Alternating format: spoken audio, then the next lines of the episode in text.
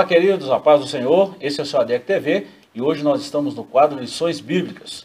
Estudaremos hoje a lição de número 11, que tem como tema o presbítero, bispo ou ancião. O texto áureo está na carta de Paulo a Tito, capítulo 1, versículo 5, e está escrito assim: Por esta causa te deixei em Creta, para que pudesses, em boa ordem, as coisas que ainda restam, e de cidade em cidade estabelecesses presbíteros. Verdade prática. O presbitério deve ser constituído por pessoas idôneas para auxiliar na administração da igreja local. A leitura bíblica em classe está na carta de Paulo a Tito, capítulo 1, versículos 5 a 7, e também na epístola de Pedro, capítulo 5, versículos 1 a 4. A nossa lição tem objetivo geral: apresentar a importância da função de presbítero e ainda três objetivos específicos. Primeiro, definir o termo e a função do presbítero, destacar a importância do presbítero e pontuar os deveres dos presbíteros. Mais uma vez estou aqui, professor Joás, muito bom ter você aqui conosco mais uma vez. Amém. E nós estamos diante de uma lição é, de um, vamos falar assim, o volume escrito menor que as demais, mas de uma importância fundamental para o bom andamento e crescimento do reino de Deus na terra, principalmente quando se fala da organização da igreja. É, falar sobre os presbíteros, né? É, tem um papel tão importante na, na, na condução né, das ovelhas de Cristo, né, do rebanho do Senhor. É, um, um papel de auxiliar os, os pastores né, na condução desse rebanho, né, nesse, nesse ministério de apacentar. Né, o presbítero acaba sendo é, um auxiliar de muita valia para o pastor que já tem um, uma chamada tão grande, né? É, e ele precisa de auxiliares é, com essa capacitação que é exigida aí dos presbíteros que a gente vai ver. Né? Então é uma lição muito rica. Ótimo. Professor, dentro do, dessa lição nós vamos falar de várias coisas. Por exemplo, significado, função, a liderança local, o presbítero é, ele é um, um, um obreiro local, né? E nós vamos falar também das qualificações do presbitério ou da pessoa que é, é consagrada ao, ao, presbitério, né? Nós vamos falar muita coisa. A importância do presbítero ou ancião, né? Que é a mesma função aqui de, nós estamos falando de nomenclatura. Enfim, é, nós falamos aqui que essa lição é uma das mais importantes, tendo em vista que nós estamos falando da gestão, da direção da igreja, da organização da igreja como um organismo vivo, que é muito importante, né? É, esses esses dons ministeriais né, são essenciais para a manutenção da vida da igreja. Né? É, tanto que todos esses ministérios que nós estamos falando, já tem umas, umas três lições para cá, né? todos eles são, são olhados, né, são vistos, são indicados como presente para a igreja. Então a igreja ela vai muito bem né, de saúde espiritual e tudo mais, quando é, há dedicação a esses ministérios. Né? A gente chama de dons ministeriais, é, mas são, são ministérios de gente que, que abraça, escolhe mesmo fazer aquilo, servir da melhor maneira. Né? Então, é, quanto maior e melhor a qualidade desses ministérios, né, mais é a qualidade de vida da, da igreja como, como um organismo. Né? E muito bom isso aí, tá? O tema é muito bom, é muito propício para o momento que nós estamos vivendo, né? É, interage, tem um texto aqui, professor, na nossa, na nossa lição, né, lição de professor, é, interagindo com o professor. A igreja local é o corpo invisível de Cristo num tempo e num espaço. Ela é constituída por distintos seres humanos, por isso é preciso haver uma liderança que a norteie, a oriente e administre com sabedoria, então, aprove o Senhor levantar obreiros para dela cuidar. E o presbitério, assim como a próxima lição que estudaremos, que é o cargo, né, que é a função do diácono, nós estamos falando da composição eclesiástica da igreja como o corpo de Cristo, né? Sim, é, é, e é necessário né, que haja todos, toda essa diversidade né, de ministérios, porque é, o, o, apóstolo Paulo ele até é, falava muito é, batia muito nessa tecla, né? Há uma diversidade né, de operações, de dons e tudo mais, mas o objetivo parece central, né? Uhum. E aquele que move todos esses dons, todos esses ministérios é um só. Né? Há diversidade de ministérios, mas é o mesmo Espírito que opera tudo em todos. Uhum. Né? Então é, é, é, é interessante olhar para esses ministérios também como parte integrante do corpo, né? tão essenciais que são para o bom funcionamento do corpo de Cristo, que é a igreja. Né? E necessárias, né, professor? Muito Sem bacana. eles é, seria uma, uma falta de organização. Né? Com eles, a gente já vê a, as dificuldades que nós enfrentamos no dia a dia, agora imagina sem eles. Né? É. É, é bom lembrar, professor, a gente sempre fala isso, que a igreja ela funciona em duas frentes. A igreja é um organismo vivo, isso sendo o corpo de Cristo, mas a igreja também é uma organização. Né? Como organização, ela tem um CNPJ, ela está é, debaixo de leis também, por exemplo, a lei do silêncio, mas uma série de fatores aí. Mas como organismo vivo de Cristo, ela responde ao cabeça, que é Cristo. Isso. E é bom a gente falar isso, porque tem muita gente que pensa que isso são duas coisas assim juntas ali, apesar de ser, estarem juntas, mas há uma distinção também nessas funções aí da igreja. E é bom a gente ressaltar isso. Sim, e, e é bom que seja assim, né? É bom que, que, que haja essa organização. Uhum. Né? É, parece que nada funciona no reino de outra forma. É, no reino de Deus parece que tudo deve funcionar assim, né? com, com uma boa organização, né? com Verdade. boas diretrizes de prática, né? de conduta, de, né? de, de, de, de viver. Né? É, há um estilo de vida próprio do reino. Né? Muito bom. E isso vale para todos envolvidos no reino. Né? Muito bom. Vamos lá, introdução. Nós já falamos muita coisa aí da, da lição, né? Foi, é. Até agora foi alguns insights aí que nós falamos aí da lição, coisas boas aí, mas agora nós vamos ler o comentário aí da nossa lição. No início da igreja do primeiro século, havia líderes que orientavam os crentes quanto ao evangelho, bem como a organização e o desenvolvimento da igreja local. O evangelho frutificou na vida das pessoas e por isso surgiram cada vez mais novos crentes. Foi necessário, a fim de garantir o discipulado integral da nova pessoa em Cristo, separar crentes idôneos e maduros na fé para cuidarem desse precioso rebanho. Assim, os apóstolos de Cristo passaram a estabelecer presbíteros para zelar da, pela administração e vida espiritual da igreja local. Então, por aqui nós já vimos aí a responsabilidade desses homens constituídos presbíteros né, é. na igreja primitiva. Essa, essa introdução aí é muito rica, né? Ela, uhum. ela praticamente aponta uma visão panorâmica da lição toda, como, como a gente vai ver daqui a pouco. É, então, é, o evangelho frutificou, né? É, e era promessa. Né? Você vê a proporção né, de, frutificação que Jesus falava em algumas parábolas, 30, 60, 100 por um. Né? Ele estava falando desse, dessa boa semente do Evangelho. Uhum. Né? E o, a gente vê isso muito claro a partir do capítulo 6 de Atos. Né? É, você vê que os apóstolos é, passaram a, a, não dar conta sozinhos. Né? Então eles, é, você vê que eles mostram a necessidade de se dedicar. Nós vamos nos dedicar à oração, à palavra, né? que a gente precisa ensinar a boa palavra, né? ensinar a palavra do jeito que ela é, né? as palavras de Deus no sentido que Deus as diz. Então vamos nos dedicar a isso, palavra e oração. Né? Aí tem toda essa questão organizacional, né, de que o pastor falou agora há pouco, né, e você vê lá em Atos 11, por exemplo, quando os apóstolos é, levantam os anciãos, né, esses presbíteros, né, para cuidar da ajuda, do socorro à igreja. Né, então, é, é, a igreja foi crescendo e ela foi se organizando. Né? Deus foi dando diretrizes de organização para a igreja e ela vem funcionando muito bem com isso. Né? É, toda organiza organização tem seus problemas, né?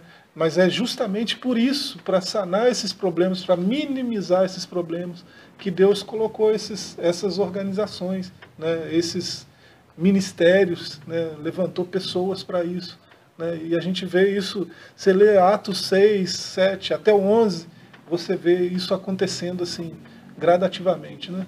De uma maneira bem clara, né? A gente é. vê isso de uma forma organizada e é isso que nós vamos comentar a partir de agora aí, com relação a essa organização da igreja. Capítulo 1 a escolha dos presbíteros. Nós vamos falar em três subtópicos. Primeiro, o significado da função. Segundo, a liderança local. E terceiro, as qualificações. Eu acho que nós vamos demorar um pouco mais nas qualificações, até mesmo para a gente aprofundar um pouquinho mais é, dentro da palavra aqui, da origem e por aí vai. Significado da função. De acordo com a Bíblia de Estudo Palavra-Chave, o termo presbítero, do grego presbíteros, é uma forma comparativa da palavra grega presbis. É, pessoa mais velha, como substantivo, e no emprego dos judeus e cristãos, presbítero é um título de dignidade dos indivíduos experientes e de idade madura que formavam o governo da igreja local. É um sinônimo de bispo. Né? É muito, muito legal que tenha, que tenha aqui a conotação de supervisor, professor e por aí vai. É, professor, quando a gente fala do significado da função, o nome está muito ligado à função, né? E até mesmo ao cargo que, que esses presbíteros ocupavam. Primeira coisa que a gente observa aqui, que eram pessoas idôneas, pessoas maduras, que tinham experiência. É, e anciãos, né? Alguém, alguém com história, né? com muita vivência, né?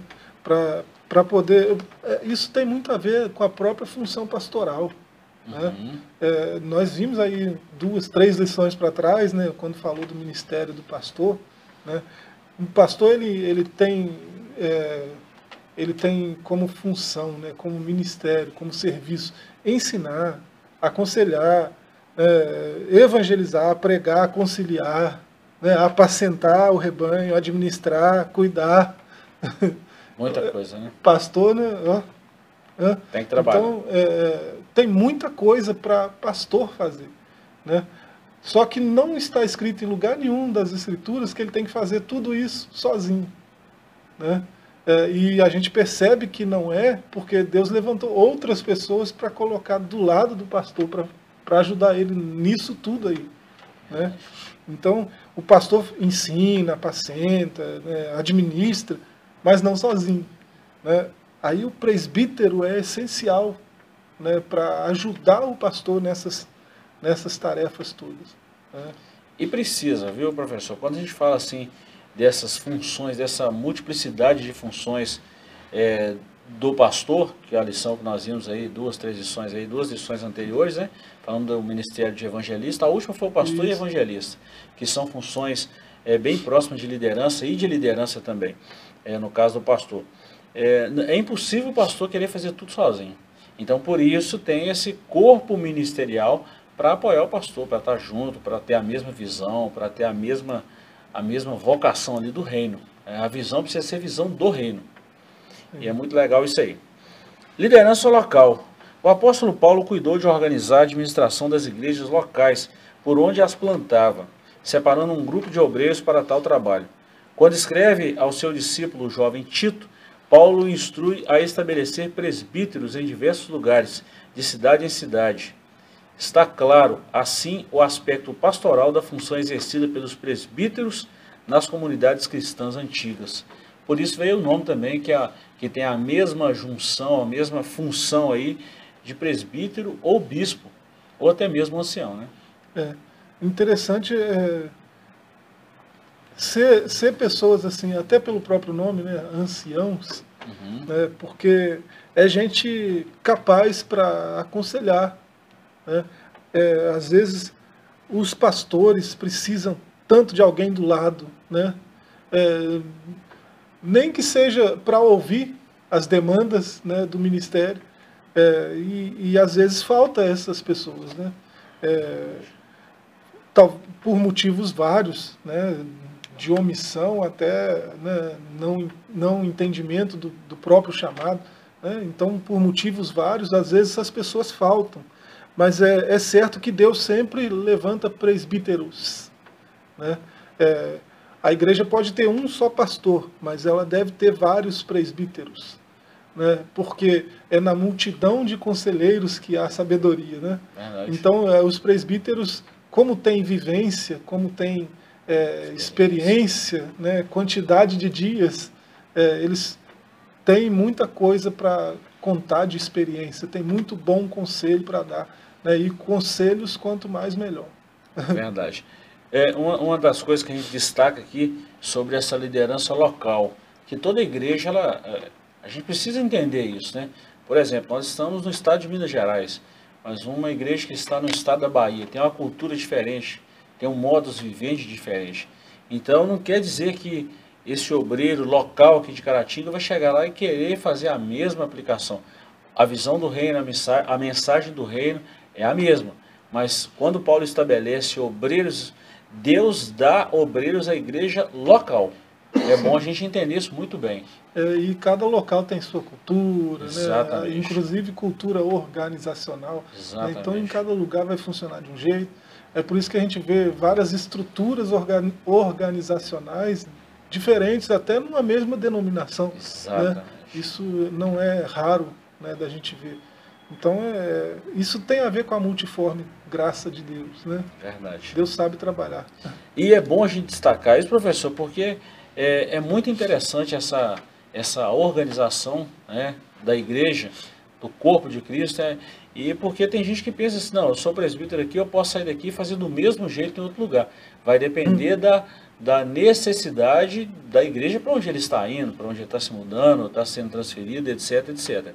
Nós estamos falando aqui de uma organização da igreja local, e é bom a gente entender isso. É. Né? Ponto 3, as qualificações. No Novo Testamento, as referências aos presbíteros encontram-se no plural, presbíteros, porque é exatamente isso que você falou agora há pouco. Não é só um, eram vários. Bispos ou anciãos.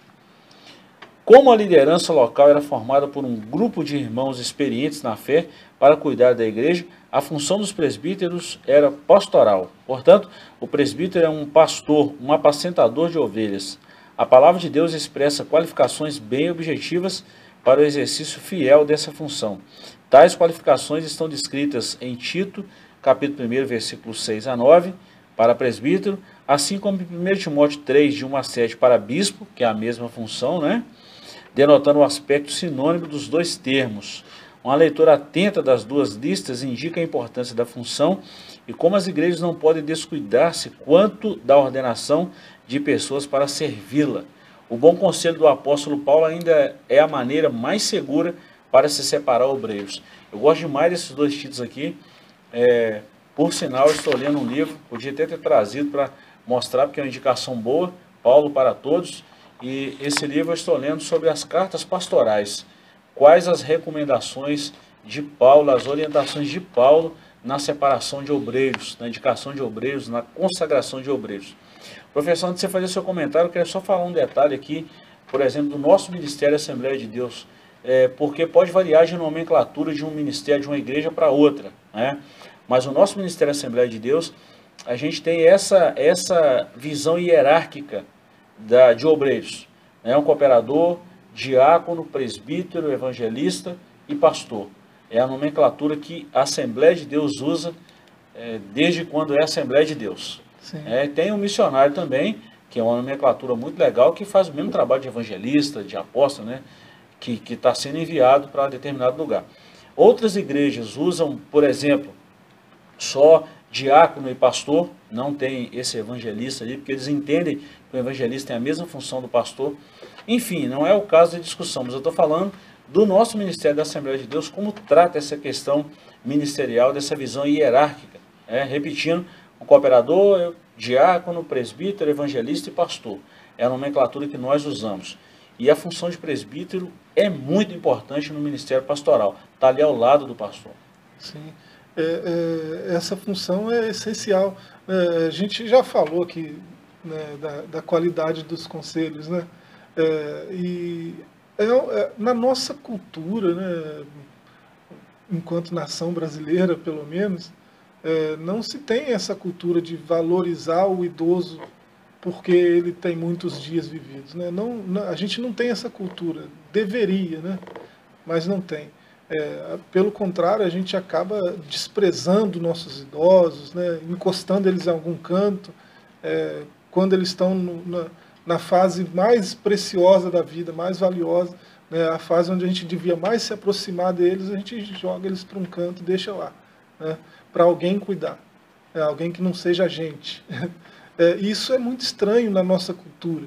Né, mas essa cultura aí que Paulo está escrevendo, né, essa gente aí, valoriza né, pessoas com mais idade, com mais vivência, porque são pessoas que é, naquela cultura estudam desde cedo, né, com 4, 5 anos já começa a se aprofundar nas, nas escrituras, inclusive. Né? Então, é, a quantidade de experiência que essas pessoas têm, né? vivência na, na, própria teologia, né? na própria é, sociologia em si, né? tem conselho bom demais para dar para os que estão começando a carreira. Né? Então é por isso que há essa, essa valorização dos presbíteros na escritura que a gente às vezes não vê na nossa cultura. Às vezes a gente tem um presbítero, tem o, o presbitério, né, o corpo uhum. de presbíteros ali, e a, a, de uma forma geral, só quem valoriza são os pastores mesmo, são o pessoal que está que tá na organização. O povo às vezes não entende muito bem o que, que esses homens estão fazendo ali, né, mas deveria. Deveria. Professor, nós vamos para um breve intervalo e depois da volta nós vamos falar sobre essas qualificações. Esse assunto é muito importante, então vamos gastar um tempinho mais aqui. Voltamos já já, não saia daí que está imperdível a nossa lição de hoje.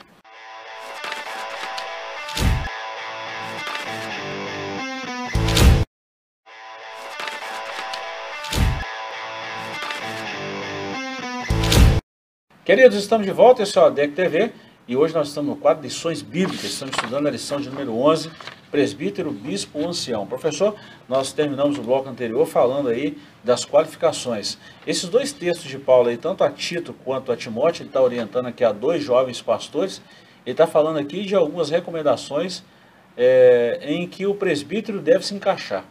Ou, como é que funciona isso? Pastor, quando vai escolher um obreiro, quais as recomendações para esse obreiro?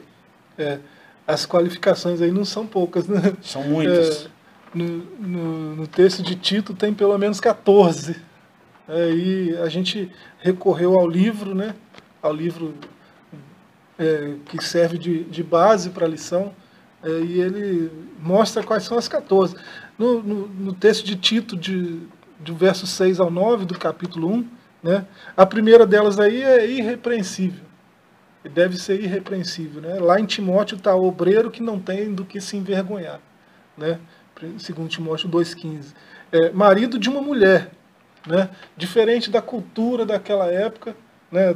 dos coríntios, por exemplo, que casava com três, quatro, né? e alguns na igreja primitiva adotaram esse estilo de vida, jogando a culpa lá nos, nos patriarcas ainda. Uhum. Né? Sim, sim. Ah, mas Abraão, ah, mas. Né? Uma leitura equivocada desculpa, da né? escritura. Né?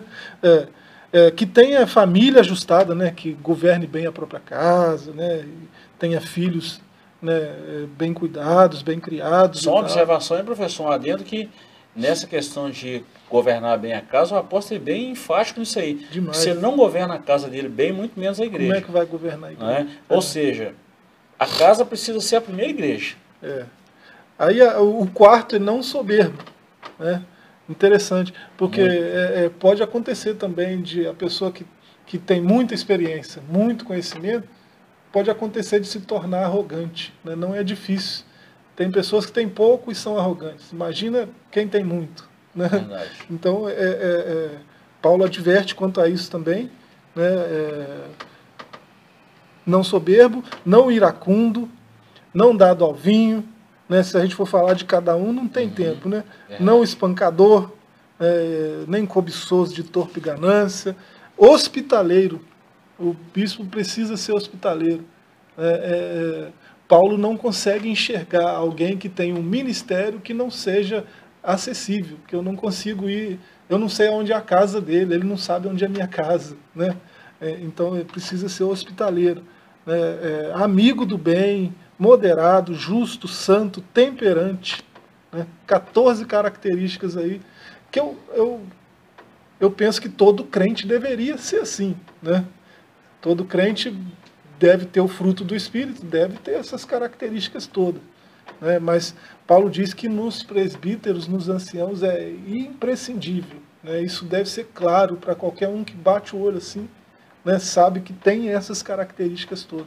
Daí, professor, vem a recomendação e orientação do apóstolo, orientação do próprio Deus, Espírito Santo, ao instruir o apóstolo Paulo, iluminar a mente dele em escrever esses textos aos dois pastores jovens aí, né, Tito e, e Timóteo, nessa qualificação dos presbíteros aí, ser alguém experiente, alguém com a tenridade. É, eu não estou dizendo que não tenha, não é isso. Mas vamos, vamos fazer algumas Vamos mensurar alguma coisa. Alguém que, por exemplo, é, ainda está começando a sua vida ministerial e alguém que já está lá há 10, 15, 20 anos. Quando a gente vai mensurar essas experiências vividas, é claro que quem já viveu mais já andou um caminho maior e precisa levar isso em consideração. Então é nessa conotação que Paulo vem falando dos presbíteros, do, ou bispo, ou ancião. É nessa experiência de vida. Né? É. E é interessante que ah, no final, né, quando Paulo fecha isso tudo aí, né, no, no verso 9 do capítulo 1, né, a Tito, ele diz que ele deve reter a fiel palavra, né, que é a doutrina, né, o que ele fala deve estar de acordo com a doutrina das Escrituras, né, Exatamente. É, que é o sentido real né, do, que, do que Deus falou, e ele deve ser, com isso, né, quando ele é fiel a essa, a essa doutrina, ao que está a palavra, né, fiel à palavra, ele é poderoso para admoestar na sã doutrina e para convencer os contradizentes. Então, é, é, a escritura é a primeira base né, para escolher um presbítero, para levantar um presbítero. É, alguém pode estar pensando assim, mas isso aí está falando só de pessoas idosas? Não, tem muita gente nova aí que tem uma experiência boa, que já Sim. viveu a experiência. Timóteo era um desses. Timóteo é. era um jovem pastor. Tito também era, um, era talvez um pouco mais velho que Timóteo, mas tinha uma experiência de vida. É sobre essa experiência que Paulo vem falando na separação, na consagração de novos obreiros. Precisa ter essa observação. Que hoje está tão vulgar, né? está tão vulgar, é, quando, por exemplo, Paulo recomenda a Timóteo a não a não ter esse tratamento com os neófitos. O que, que é isso? Com aqueles recém-chegados à igreja. Porque eles não têm estrutura, não têm uma profundidade, não têm um conhecimento ainda. Porque senão o conhecimento vai ficar, a, a, a palavra de Deus, o conhecimento fica em prejuízo, há uma ruptura uhum. nisso aí. E quem vai sofrer com isso é a própria igreja. Então tem que ter é. muito cuidado na separação, na consagração desses obreiros, que isso é muito perigoso. É. Tem coisas que não, não, não, não são pessoais, né? São doutrina. Exato. Né? E é preciso haver zelo pela doutrina. Né? Exatamente. Muito bem colocado esse professor. Não pode levar para o lado pessoal, mas sim para uma questão doutrinária. Isso faz bem e Deus agrada disso. Bom, fechamos aí o capítulo primeiro. Eu quis voltar aqui só para a gente falar um pouquinho disso aí, que é muito importante e muito pertinente essas qualificações. Tá? A importância do presbitério. Ponto 1, um, o significado do termo. Ponto 2, a atuação do presbitério. E o ponto 3, a valorização do presbitério. Significado: Não desprezes o dom que é em ti, o qual te foi dado por profecia com a imposição das mãos do presbitério. Foi dessa forma que o apóstolo Paulo lembrou Timóteo, aconselhando acerca do reconhecimento do ministério do jovem pastor pelo conselho dos obreiros. O Novo Testamento classifica esse corpo de obreiros de presbitério, do grego presbiterion ou presbiterion, substantivo de presbitério, um conselho formado por anciãos da igreja cristã. Você já falou um texto aí que na multidão de conselhos há sabedoria, então essa função do presbitério é exatamente aconselhamento. É. Por isso que, por isso que não, é, não é dom, é ministério. Né?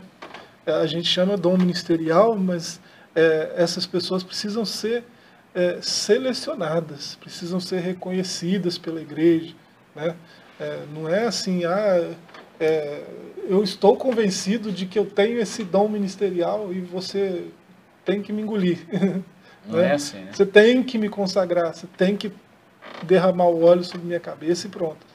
É, não é isso, né? É, a diversidade de ministérios, né? Então, é, Paulo escreveu isso lá aos Coríntios, né? 12, 1 Coríntios 12, 5. Então, é, não é dom, é ministério. Né? Então, é, é, deve haver um, um, cuidado, um empenho, né? É, deve haver é, toda um, um, uma triagem, se é que a gente pode usar esse, esse tipo de, de linguagem. Né? é, para a igreja levantar esses, esses presbíteros, né? porque aconselhar não é tarefa simples. Difícil. Né? Aconselhar pastores né? não, é, não é tarefa né, banal. Então precisa ser gente selecionada mesmo. E um detalhe, professor, alguém pode pensar assim, ah, pastor não precisa de conselho, não. Precisa. Hum. Precisa. Quantas vezes eu já vi, eu mesmo já tomei conselho com alguém, já vi o pastor Eliseu, nosso pastor presidente, compartilhando uma informação. O que, que você acha disso? Isso aqui é bom? Isso aqui é, é legal? Tem, pastor tem os conselheiros. Não, precisa, né? Não precisa de visita, não precisa de oração. Pastor é, é né? É super pastor. Ah. Pensam que é Já assim. Já pensou se é. fosse isso não, mesmo? Não é. Hum. Mas é muito interessante quando a gente fala desse conselho. Tem igreja, por exemplo, né? tem determinados ministérios que tem esse presbitério. Nenhuma decisão é tomada sem o aval desse presbitério. Sim. Em alguns casos, é, vamos falar assim, que pode ir até o extremo. Não é o nosso caso, né? É, e a gente não está aqui malhando denominação nenhuma. Nós estamos falando que de, dessa, dessa atuação desse presbitério que é muito importante na igreja local e, além de importante, necessária. É, a gente vê essa atuação aí, né? Eles, eles sendo chamados para criar legislação, né? para legislar né, uhum. né, para debater assuntos é, concernentes à, à, interpretação correta da, da escritura, né, eles sendo enviados para orientar né, cristãos, orientar uhum. os crentes, os irmãos. Então, é, é, conselheiro é uma definição boa de presbítero, né? Muito bom.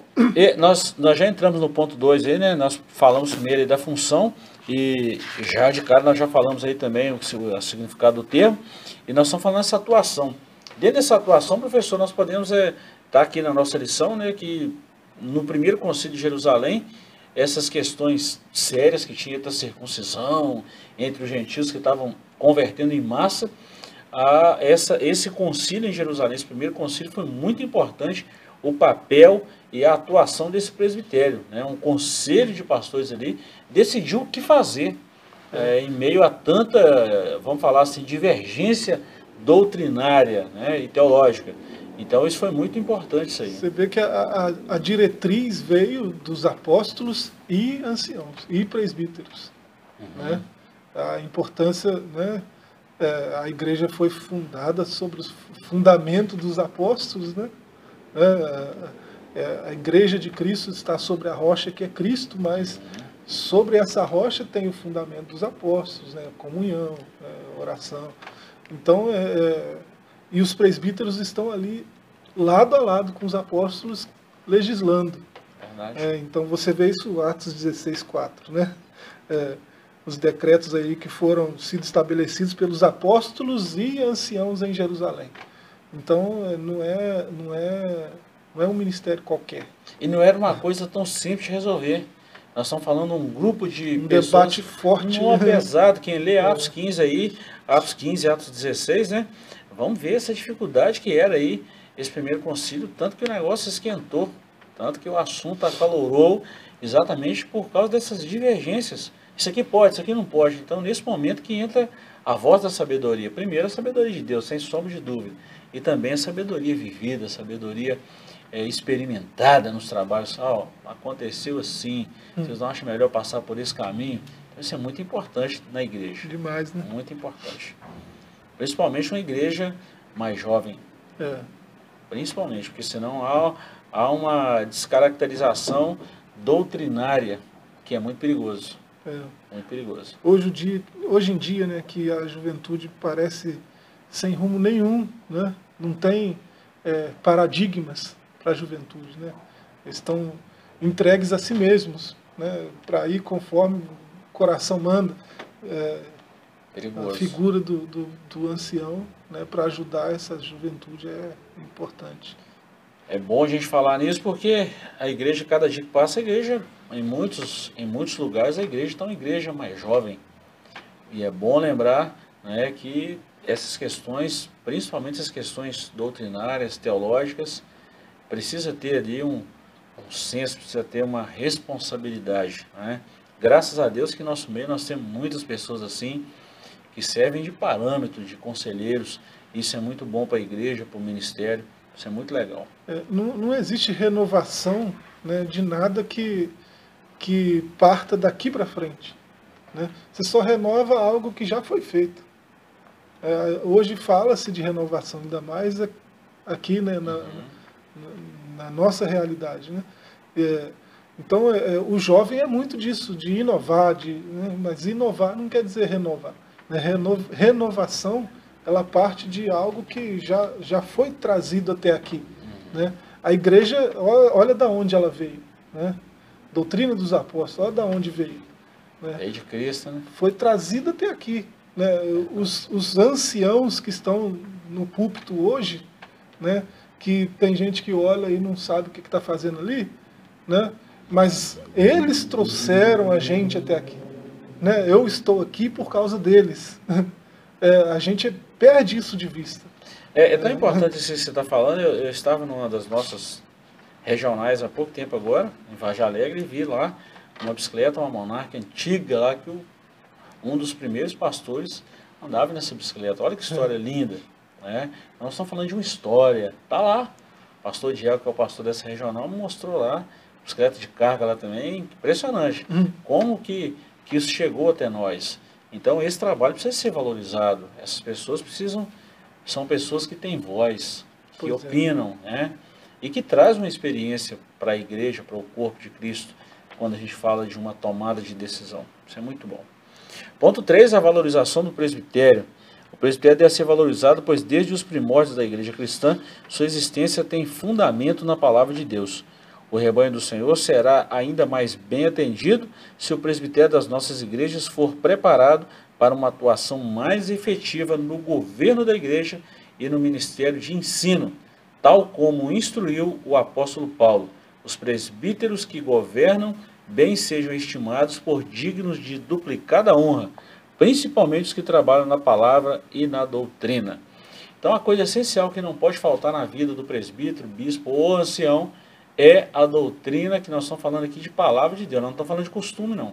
Nós estamos falando de uma, vamos falar assim, de, do que governa a igreja, que é a palavra. Né? Sim.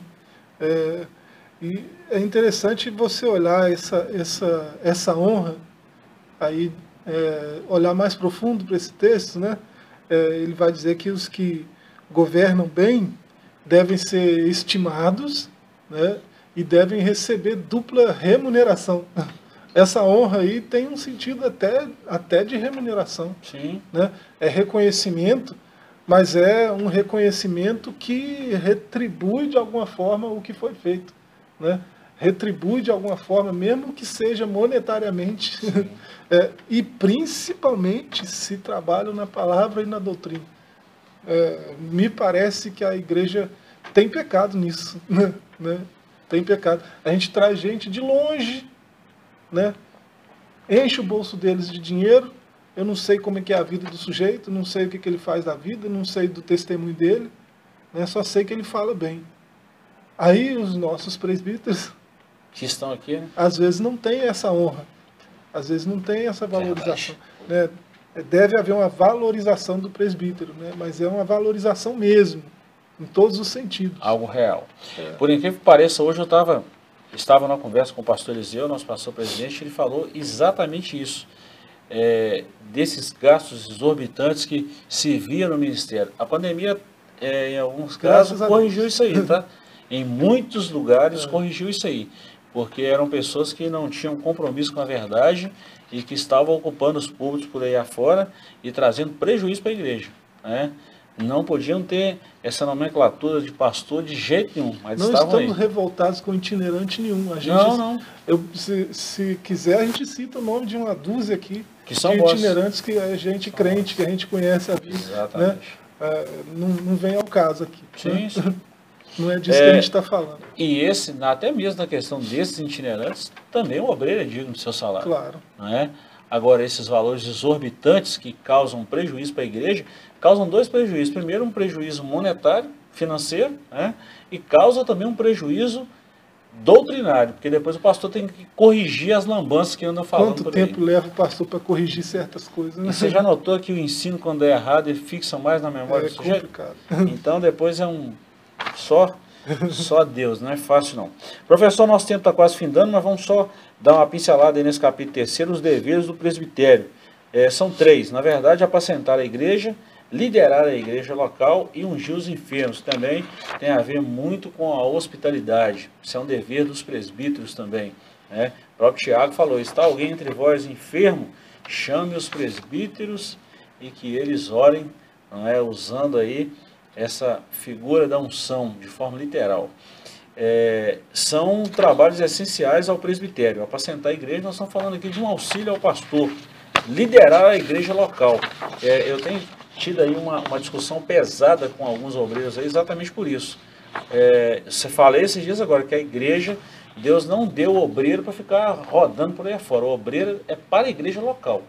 É, o obreiro é Deus dado dá- para a igreja. Deus dá para a igreja, né? É, então não é assim, ah, o sujeito foi consagrado a evangelista ou a pastor, agora tem que ficar esses ministérios ambulantes aí. Isso, isso não, bate com a Bíblia, não. Hum. Então tem que ter muito cuidado com isso também. Por isso a recomendação nessas características, nessas qualificações que É. Paulo fala aí a Timóteo e a Tito. Apacentar significa. A gente viu, né, na lição 9, né? Uhum. Apacentar tem um significado muito amplo, mas é, o primeiro é alimentar, é suprir né, o rebanho.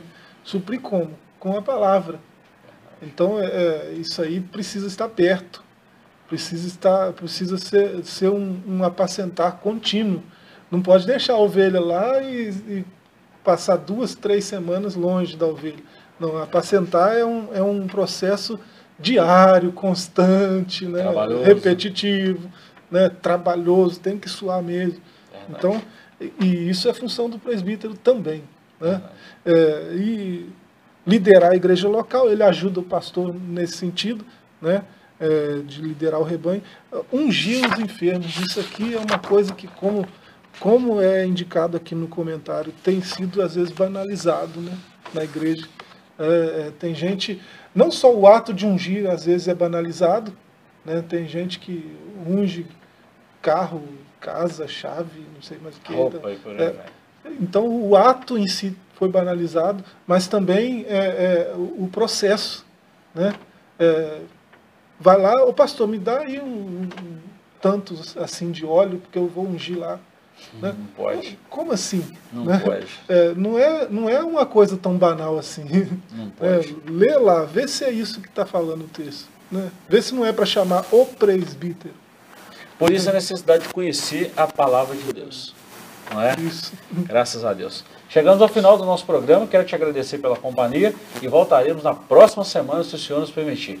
Forte abraço e até lá.